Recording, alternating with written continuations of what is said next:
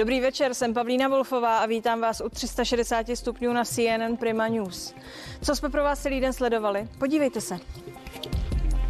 Pokud ministerské tvrzení, že očkovaní covidem už neonemocní a ani nemohou nikoho nakazit, neplatí, pak mají domovy sociálních služeb nový problém. S jak otevřenou náručí budou vítat netestované návštěvy v Alzheimer centrech nebo domovech seniorů? Zeptám se podnikatele v sociálních službách a zdravotnictví Borise Šťastného. Kdo žije ve větším okresu, bude příští týdny svobodnější než ten, kdo bydlí v okresu malém. Hodně se uleví běžcům, ze dne na den nemusí sportovat v rouškách. No a nic se nemění pro prodejce pomlázek. Prodávat se smějí, koledovat s nimi nevyrazíme nikdo. Proč chvíli něco platí a pak zase ne? Stojí za náhlými zvraty a nelogičnostmi politikové, anebo i neustále se střídající experti v pozadí? Zeptám se. První z mých dnešních hostí, biochemik Zdeněk Hostomský, říká, že lockdowny jsou pochybnou strategií. Druhý, biolog Jaroslav Flegr, má za to, že totální uzávěra je teď jediná správná cesta. No a oba dostanou slovo.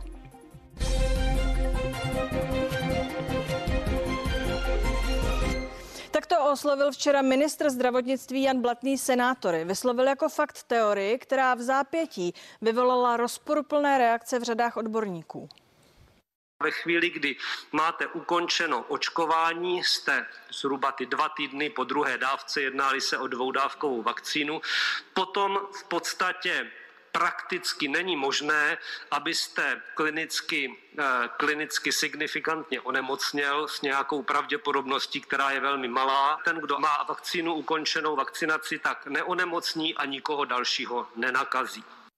Mými hosty jsou biochemik Zdeněk Hostomský a biolog Jaroslav Flegr. Dobrý večer, pánové, děkuji oběma. Dobrý večer. Dobrý večer. Pane doktore Hostomský, je pravda to, co řekl včera ministr zdravotnictví? že se vakcinovaný člověk nikoho nemůže nakazit, to je, to je velké vědecké téma. Samozřejmě já jsem o tom s, se svými kolegy mluvil vakcína jde do svalu a samozřejmě je ta imunita, která je na sliznicích a tak dále, ale ukazují se teďka data, že de facto člověk, který je vakcinovaný, ta pravděpodobnost, že přenáší aktivní virus, je daleko menší, než kdyby vakcinovaný nebyl. Jinými slovy, v podstatě statisticky vakcinovaný člověk je bezpečný, virus nepřenáší. Pane profesore Flegre, řada vědců to spochybnila, spochybňují to i některá data, e, přesto s tím vláda teď pracuje jako s faktem. Jak se to zdá vám? No tak z hlediska šíření epidemie mají pravdu, jako hodně to sníží pravděpodobnost nákazy a je velká pravděpodobnost toho přenosu a je velká pravděpodobnost, že to hodně stlumí epidemii. Ale z hlediska e, individua je docela velká pravděpodobnost, pořád existuje pravděpodobnost, že člověk přenese tu svoji nákazu na někoho dalšího. Takže spolíhat na to třeba v domovech důchodců, to se v žádném případě nedá. Jako i ten očkovaný člověk může přenést nákazu, i když sám nebude mít příznaky. Je to malá pravděpodobnost, ale čert nikdy nespí. Tedy podle vás eh, je to bezpečné, pane profesore? Eh, no, bezpečné to, stoprocentně to bezpečné není. Eh, stoprocentní bezpečnost nikdy nedosáhneme.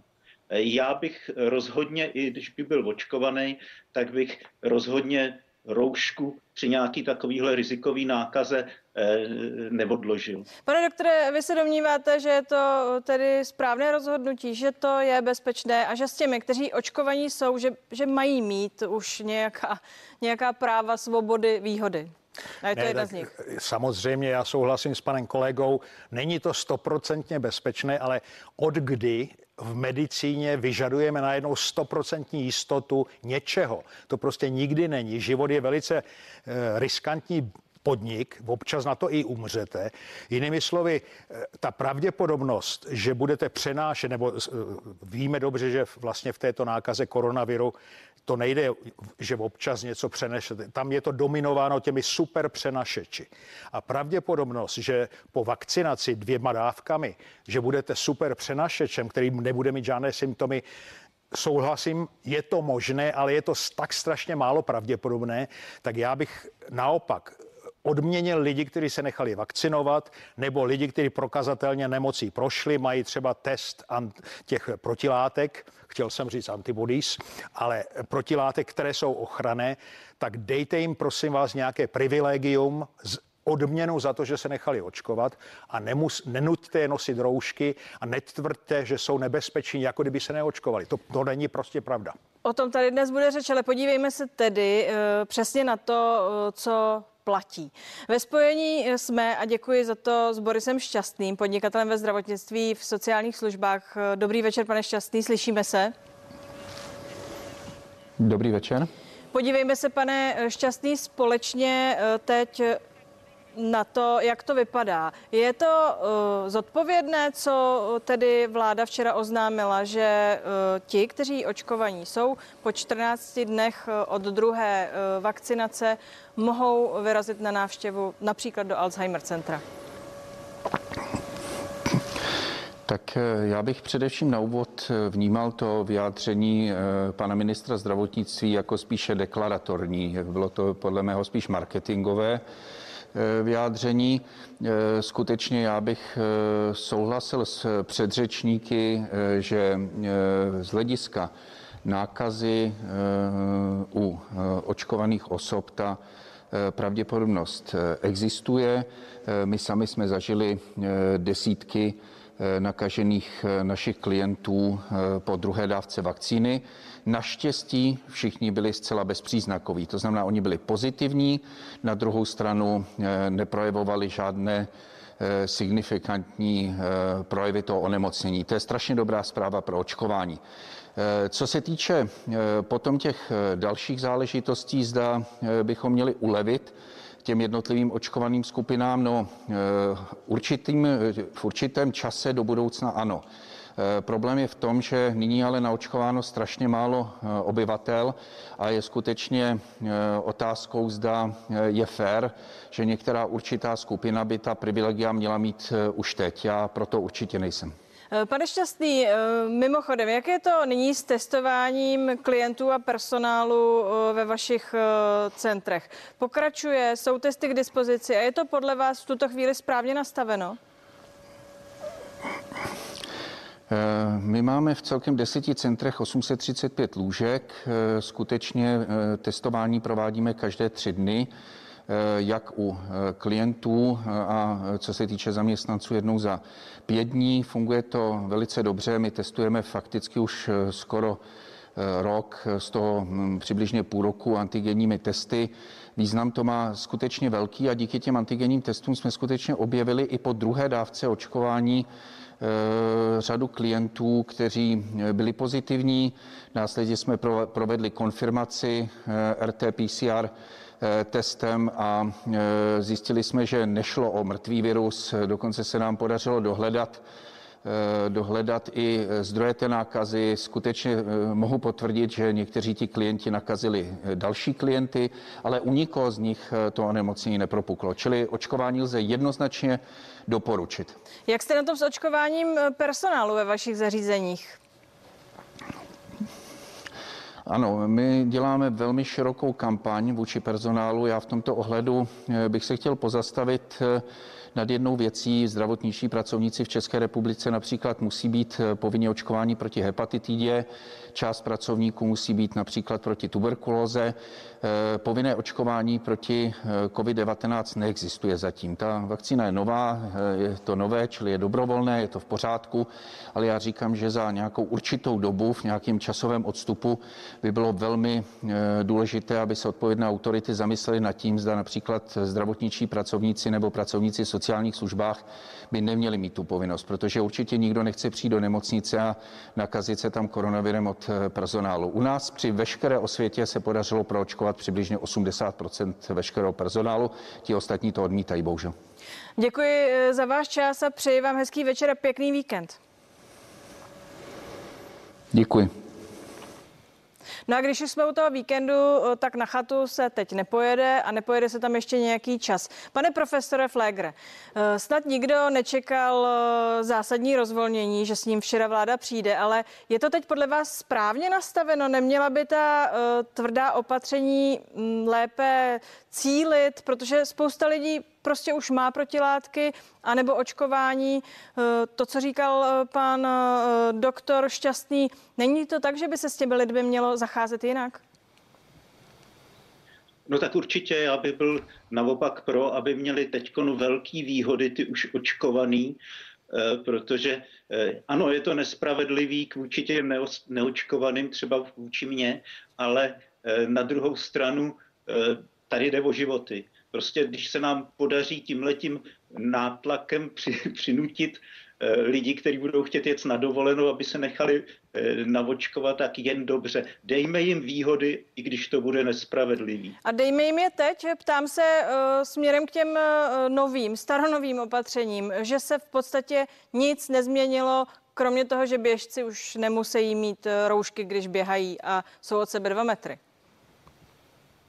Eh, to je určitě dobře, ale my teď máme chvíli času, protože my budeme mít bohužel eh, ty nemocnice přeplněny nějakou dobu ještě a nebudeme si moc dovolit nějakou dobu rozvolnit.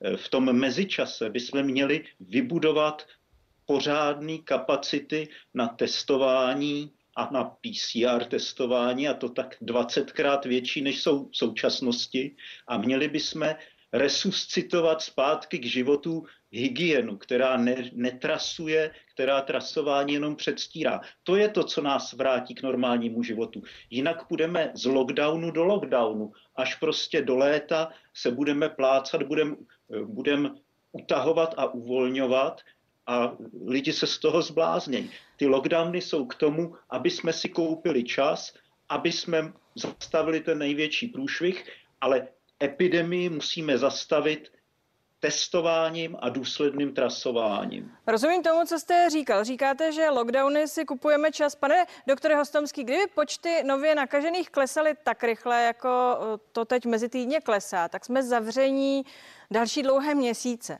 Je to nastavení únosné podle vás? Já si myslím, že tady strašně záleží na tom, kdy se to testování a trasování nastaví. Ono to má největší význam na počátku epidemie.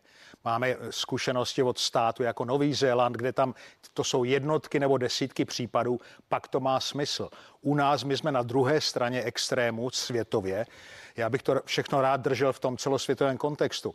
U nás je vrchol epidemie, kde vlastně je to tak nepřehledné, že teďka začínat testování a trasování a doufat, že tu epidemii nějakým způsobem skrotíme, je podle mě bláhové. Ale budiš, samozřejmě já jsem, byl, já jsem nemoc prodělal, mám ochranné protilátky, dokonce jsem se tady na vrátnici chtěl prokázat, že nemám jenom ty imunoglobuliny G, ale i ty A, které normálně z vakcinace nemáte, to znamená ty slizniční. Přesto jsem musel prodělat test. Byla to firma Abbott, eh, antigenní test. U nás na ústavu se shodou okolností teďka eh, svým způsobem eh, testovalo jak ty testy jsou přesné a jsou tam obrovské rozdíly, budíš, ale musel jsem si tím projít. Vyšla mi jeden, jeden proužek, takže jsem takzvaně negativní, ale jinými slovy, že tady to máme tak strašně sešněrované, že se vůbec nerespektuje, že ta epidemie se musí nějakým způsobem rozvinout a ona klesne. On, ono, prostě ve světě se to tak děje a já si myslím, že Hovoříme je to velice... teď o promořování, rozumím tomu no, správně? Ne, ne, ne, to, pro, já si myslím, že naprostým vykoupením z této naší kalvárie jsou ty vakcíny. To je ty vždycky prezentuje jako triumf vědy a ty jsou, ty jsou na základě klinických studií, máte jasné důkazy. V Evropské unii jsou schválené čtyři vakcíny, Johnson Johnson, ta byla ta poslední. To je obrovský, obrovská zbraň proti té epidemii, tak si myslím, že u nás už dokonce vidíme v té první kategorii 80 plus a už bylo řečeno něco o těch zdravotnících. To je fantasticky, že 80% zdravotníků je očkovaných. Ukazuje se, že je stále méně a méně nákaz. U těch 80 účastníků, počet úmrtí klesá. To znamená přesně, vakcíny jsou neuvěřitelným příkladem toho, jak věda může do toho zasáhnout a velice pozitivně. Tak potud se na tom asi shodnou všichni, ale eh, jak jste říkal, vy si nemyslíte, že eh, ten lockdown, který žijeme, to nastavení je takhle správně, že já si, si nekupujeme žádný čas tím, že jsme no, tady zamčení, já, já nebo tady ano? neustále cítím takové tendence z té společnosti nebo z establishmentu, že očkování, které bychom měli slavit jako triumf, se najednou spochybně. No jo, ale vy jste očkován, ale to vůbec není zárukou, že nejste infekční, protože nemáte třeba ty protilátky v ty slizniční a e, musíte nosit roušku a jako kdybyste se neočkovali. Já si myslím, že to je zaprvé špatná e, čistě zpráva pro ty lidi, kteří jsou ochotni se naočkovat, protože dobře víme, že jsou odpůrci očkování. Já jsem obrovský zastánce očkování slavme a odměňme tyto lidi. Lockdown je něco jako podle mě, když už člověk neví, co by udělal, je to, je to hození eh, ručníku do toho ringu, fakt už nevíme, co máme dělat, tak to teda všechno zavřeme. Mně to připadá jako prohra civiliza- civilizační, ale hlavně vědecká, protože ty důkazy tady prostě nejsou. Není lockdown prohra, pane profesore? Je lockdown prohra. Když se dělá dlouhý lockdown, přerušovaný, tak je to to úplně nejhorší. To může, ano, to pomůže, když chcem pomalu promořit eh, celou republiku. Jo?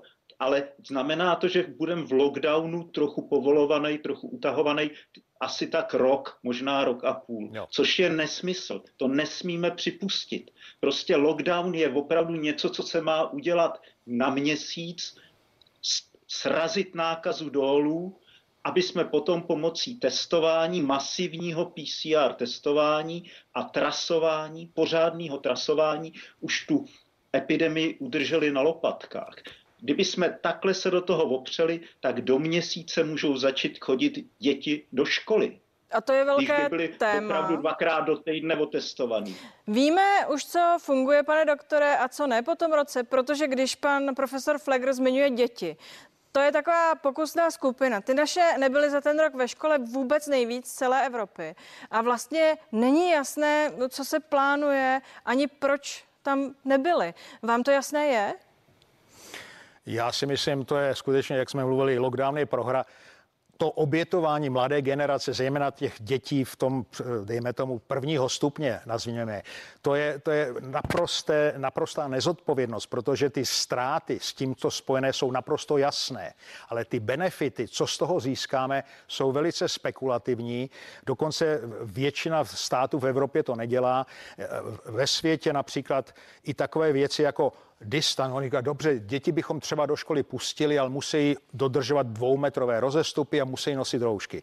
Teďka ve Spojených státech, protože plánují otevřít školy, a, a dokonce CDC, to je Centers for Disease Control, státní instituce, která komentuje to, říká, no, byla nějaká Massachusettská studie a zjistili jsme, nebo ta studie zjistila, že jestli jsou ty děti od sebe teda dva metry nebo jeden metr, vlastně nehraje roli. Jinými slovy, tam byl problém, kolik dětí do té třídy oni můžou jako naměstnat a ukázalo se, že to vlastně nehraje roli. Oni teda říkají šest stop versus tři stopy. Ano, já si myslím, že to je... Eh, no jak byste pomenoval operuje... tu cestu, kterou jsme šli tedy, když no, se podíváme myslím, zpátky ta, sama téma prvňáčka? Ta, ta cesta je naprosto pochybná. Já jsem byl rád, že aspoň povolili ten první a to, tu první a druhou třídu a pak ty mateřské školky. Ale teďka, že to zavřeli, tak to mně připadá zase. Je to prohra, je to k ničemu to nevede a a na druhé straně jsou tam testovatelné hypotézy. Já si myslím, že jak nám ukázaly ty vakcíny, ano, to je triumf vědy ve smyslu, my jsme si dali jednu část populace, která se očkovala, druhá ne, pak jsme to srovnali, jasné, co funguje. Očkování funguje. Pokud jste byli na pochybách, nechejte se očkovat. Zavření škol, tak proč jsme neudělali třeba před dvěma měsíci, že bychom půlku krajů povolme školy, otevřeme všechny školy, druhou půlku krajů všechno zavřeme a po dvou měsících bychom porovnali, jak to vlastně funguje, jestli to je obrovský rozdíl, jestli ty školáci jsou skutečně semeništěm nákazy nebo ne. A to jsou různé spekulativní věci, ale proč to nevyzkoušíme? To Pane jsou profesore, důkazy. Eh, to, je, eh, to jsou argumenty. Proč se tohle nevyzkoušelo? Co myslíte, nebo co teď s tím?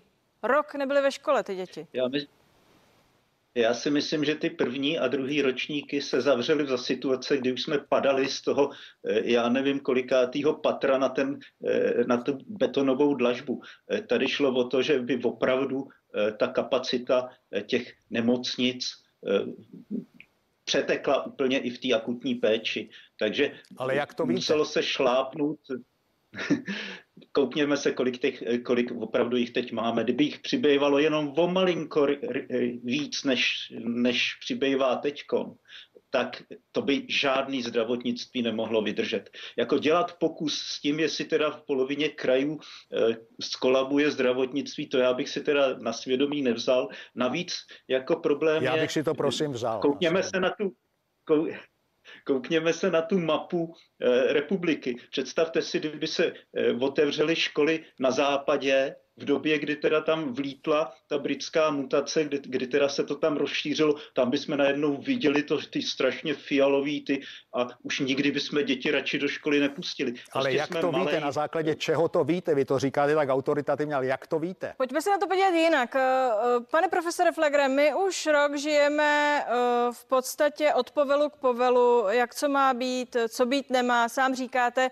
že je to neúnosné a to, co jsme udělali eh, s těmi dětmi, nebude to mít eh, zásadní zhoubný dopad na celou tu společnost, která se sice vyléčí z covidu, ale bude se muset vrátit do nějakých starých kolejí a ty děti eh, budou znovu někde na začátku, tak jako my dospělí, ale my jsme dospělí. Neobáváte se toho? Samozřejmě, že se toho obávám, ale muselo se zřejmě volit ze dvou špatných eh, možností. Já nemám nějaký vřelý city k naší vládě, ale zrovna v tomto případě si myslím, že udělala, že, že zvolila to menší zlo. Tak se ještě doptám, ale když dovolíte. Aktuální udělat... zpráva. Eh, Francie má problémy, zavírají se tam okresy, lidé utíkají z města, aby mohli trávit lockdown na venkově, ale děti do školy budou chodit. My jsme skutečně eh, zvolili cestu nejdrsnějšího přístupu eh, z celé Evropy, doloženo čísly eh, UNESCO.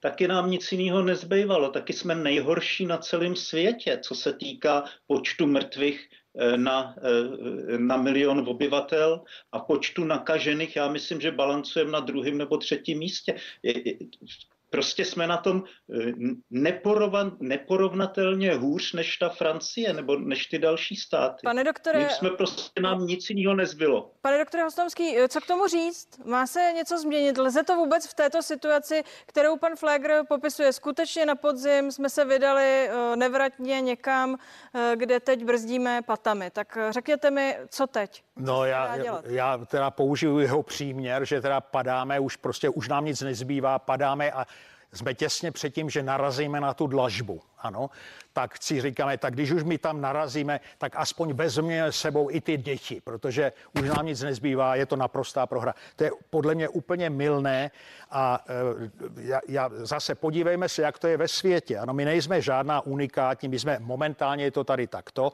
ale ta epidemie, zejména takto mohutně rozvinutá, ona nemůže exponenciálně růst do nekonečna, protože máme konečný počet těch hostitelů, který ten virus mají téměř polovina, nebo se odhaduje 4 miliony lidí už tou nemocí prošli, to znamená, mají jakouž takouž ochranu, plus ti očkování, to už je přes milion lidí, čili minimálně půlka lidí už jsou vlastně jakoby No ale s, s touhle kartou se tedy nehraje. Pánové, no. pojďme společně se podívat dál. Kdo žije v největším okresu, bude příští týdny zřejmě svobodnější než ten, kdo bydlí v okresu malém. Hodně se uleví běžcům. Ze dne na den nemusí sportovat v rouškách. No a nic se nemění třeba pro prodejce pomlázek.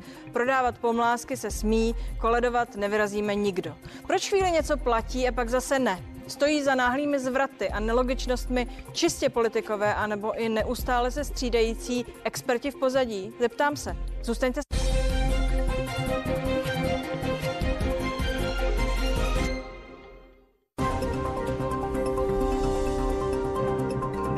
OK uvádí úzkou pračku AEG s antialergickou párou. Garantujeme nejnižší ceny nebo 110% rozdílu zpět. OK.cz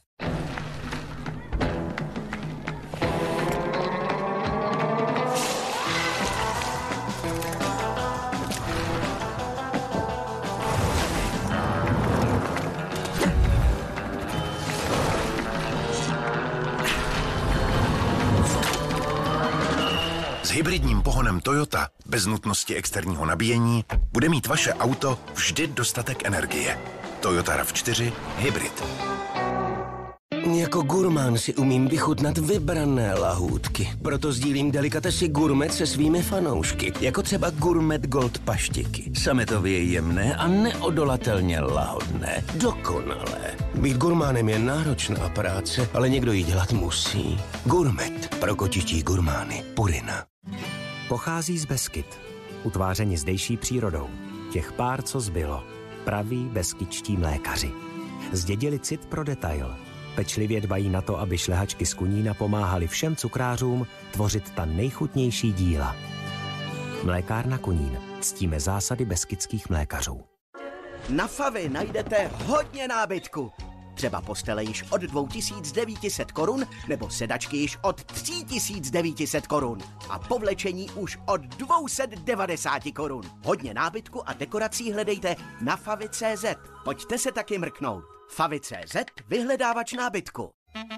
Přinesou vám kačky radost? Nosí totiž tisíce výher 365 dní v roce. A to i na Mezinárodní den štěstí.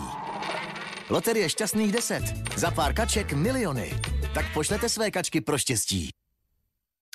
Z nabídky akčního letáku lékáren Dr. Max vybíráme. Mukanasal Plus, nosný sprej s vůní máty a eukalyptu, rychle a dlouhodobě uvolní ucpaný nos.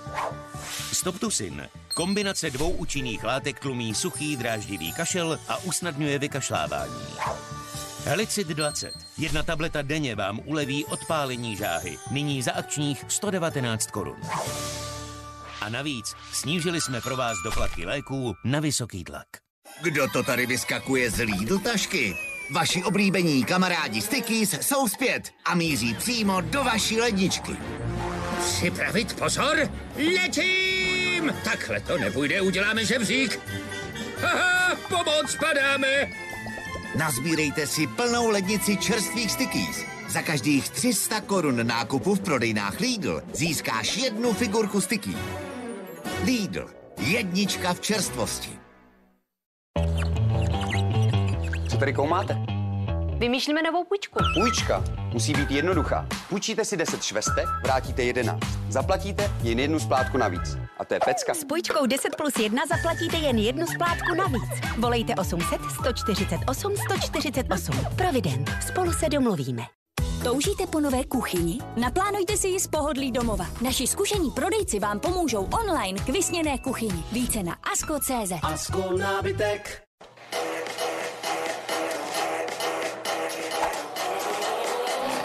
Jde do les, jde do les, jde do les, jde do les.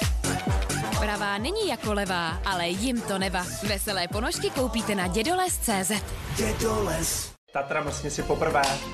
Mám ráda souznění věcí, které přirozeně patří k sobě. A proto, když dostanu chuť na něco dobrého, vyberu si tvarohový mix Mlsni si od Tatry. Mlsni si, to je spojení nejlepšího českého tvarohu s lahodnou příchutí plnou opravdových kousků ovoce. Stop, máme to. Nenatočí mi to ještě jednou třeba s pikem? Mlsni si můžete mít i s příchutí piká. Mlsni si tvarohový mix od Tatry. Doporučuje Dana Morávková. Kůra za 49,90. Ve všech prodejnách Hecht, specialista na zahradu. Slyšíte dobře, kůra jen za 49,90. To je Hecht. Jako součást národní kampaně pro imunitní systém rozdává Naturamed roční zásobu vitaminu D do každé domácnosti v České republice. 9 z 10 Čechů získává málo vitamínu D a zdravotnické úřady doporučují ho doplňovat. Na stránce dvitamin.cz získáte roční zásobu vitamínu D zdarma. Vitamin D je dobrý pro imunitní systém a je doporučován zdravotnickými úřady. Navštivte nyní dvitamin.cz. Toto jsou zrna, stvořená pro kávové nadšence.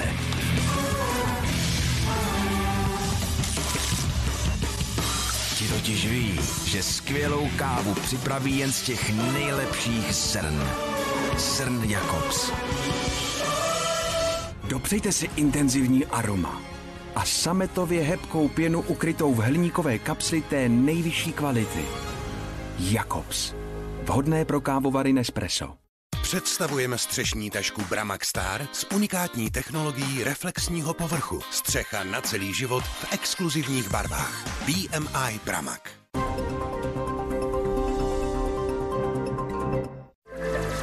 Jsme první volbou živnostníků v České republice. Děkujeme za důvěru. Chytrá síť O2, sponzor programu.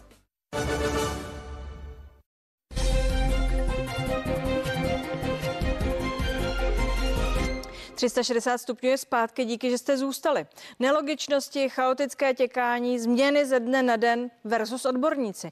Mými hosty jsou profesor Jaroslav Flegr a doktor Zdeněk Hostomský. Díky pánové, že jste zůstali. Pane doktore Hostomský, z čeho podle vás ten chaos pochází? Co myslíte? No já si myslím, že ta vláda riskuje, že některé věci, které dávají smysl, třeba nošení roušek třeba v dopravních prostředcích mně připadá jako férová hra, protože jako když to nechcete, nemusíte tou tramvají jet. Ale teďka najednou přikázat roušky, když je spousta dat, že vlastně přenos toho viru na volném prostranství s poví, povývajícím větříkem je minimálně a teďka nutit lidi do těch roušek, že ta vláda ztrácí kredibilitu. To znamená, že pak člověk, když úplně absurdní eh, nařízení pak cítí, tak přestane respektovat i ty nařízení, které mají, eh, dejme tomu, nějaký racionální základ. Pane profesore Flegre, je zjevné, že ani v odborných kruzích nepanuje eh, soulad. Ale kdo jsou podle vás ti, kteří tedy o těch opatřeních rozhodují? Jsou to ti odborníci, kteří se neustále mění?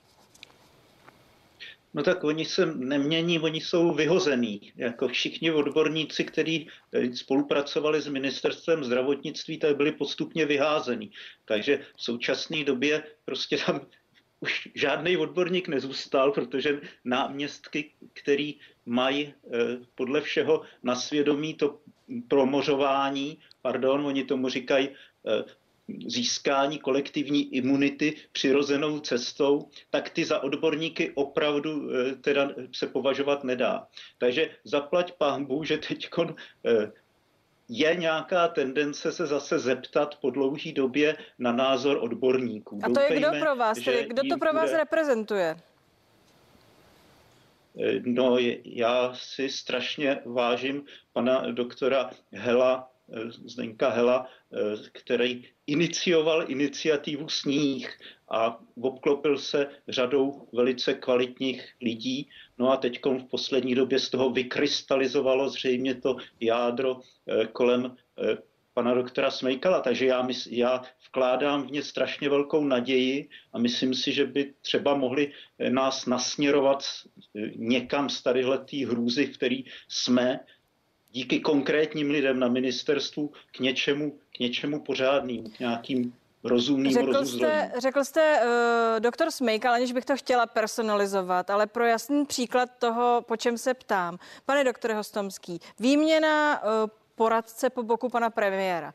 Epidemiologa Romana Primulu, který dnes postrádá smysluplnost lockdownu, jak dnes řekl u nás v televizi, vystřídal epidemiolog Petr Smejkal, který považuje lockdown za zásadní v tuto chvíli. Ono to vypadá pro někoho, kdo to sleduje zvenčí tak, že se změnila osobnost a rovnou i směr toho uvažování o 180 stupňů. Jak tomu vyrozumíte?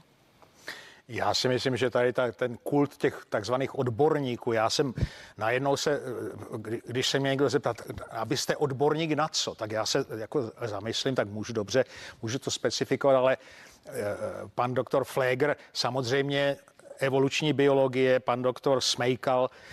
Já, jako, já bych to bral daleko na vyšší úrovni, já bych neskoumal, jestli je někdo, jak se často říkalo, kardiolog nebo dokonce stomatolog a co oni k tomu můžou říct. Já jsem epidemiolog, já, můj názor je autoritativní. A teďka máte druhého epidemiologa, ten říká zase něco jiného. Já si myslím, že tohle je naprosto milná koncepce. Já bych se přiklonil k těm zásadním vědeckým zásadám, které jsou prostě důkaz. Máte třeba nějakou hypotézu, která si myslíte, třeba lockdowny fungují hypotéza naprosto dobrá, ale jaká, jaká jsou empirická data, které by to podpořily? Že můj protiargument, ne, že bych jako byl striktně proti tomu, ale v té vědě je tolik příkladů i z historie, kde se ty věci prostě vypadají na, jed, na jedné straně strašně jasně, ale pak se zjistí, že to je úplně jinak. Tak třeba máte ve Spojených státech stát Kalifornie, a stát Florida. Jsou podobné v tom, jsou to velice lidnaté státy, mají moře, pláže, všechno. Kalifornie má totální lockdown, děti nechodí do školy, dokonce se zakazuje vycházet a, a je to prostě striktní stát. Na straně druhé Florida, děti chodí do školy, restaurace jsou otevřeny, masážní salony nebo, res, nebo hospody a kadeřníci, nebo jak se to tak Bohužel to lyžování tam nefunguje na té Floridě, ale určitě by tam bylo otevřeno taky.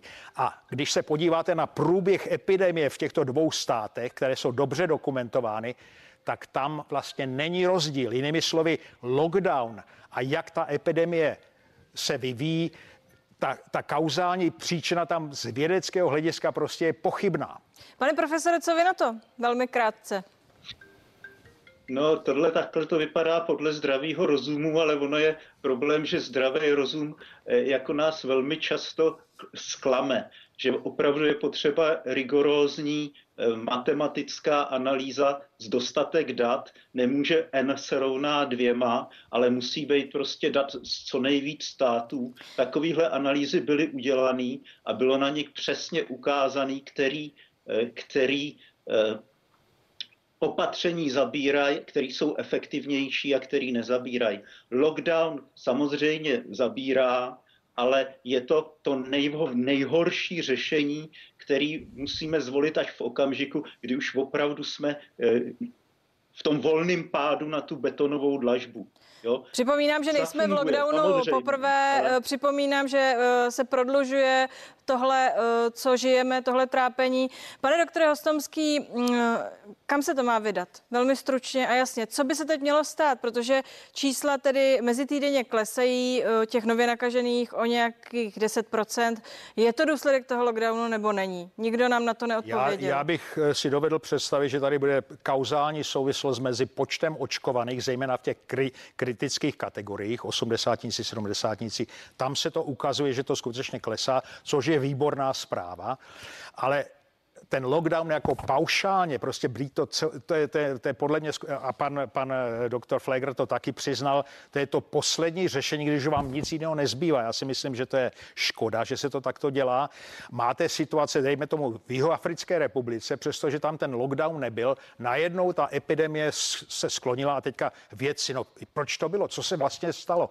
Já jsem o tom mluvil s kolegy, s Janem Konvalinkou ještě před pár hodinama, proč to je? On říká, to se neví, to prostě není jasné jasné. To znamená, připustíme si, že my nemáme eh, vědecky podloženou autoritu a to znamená ty role těch expertů, já bych ji snížil. Prostě ani zdravý rozum, co vypadá, že to bude fungovat, to tak vůbec není. Tedy data data, konkrétní data, jako se dělají vakcíny. Tam ta data jsou jasná. Nepo, eh, třeba máme ten případ toho Sputniku, oni říkají, že to funguje, on nebo to nefunguje. Udělejte klinickou studii, řekněte mi, kolik lidí bylo podrobeno té vakcinaci, kolik nebylo a srovnejte Tedy data. data, promiňte, že vám do data, toho skáču. Data, data. Musíme končit, pánové. Děkuji, že jste s námi byli a přeji vám hezký večer i krásný víkend. Děkujeme. Taky. Děkuji. No a to je tento týden z 360 stupňů vše. Nenechte si ujít zprávy a já se budu těšit v pondělí na viděnou.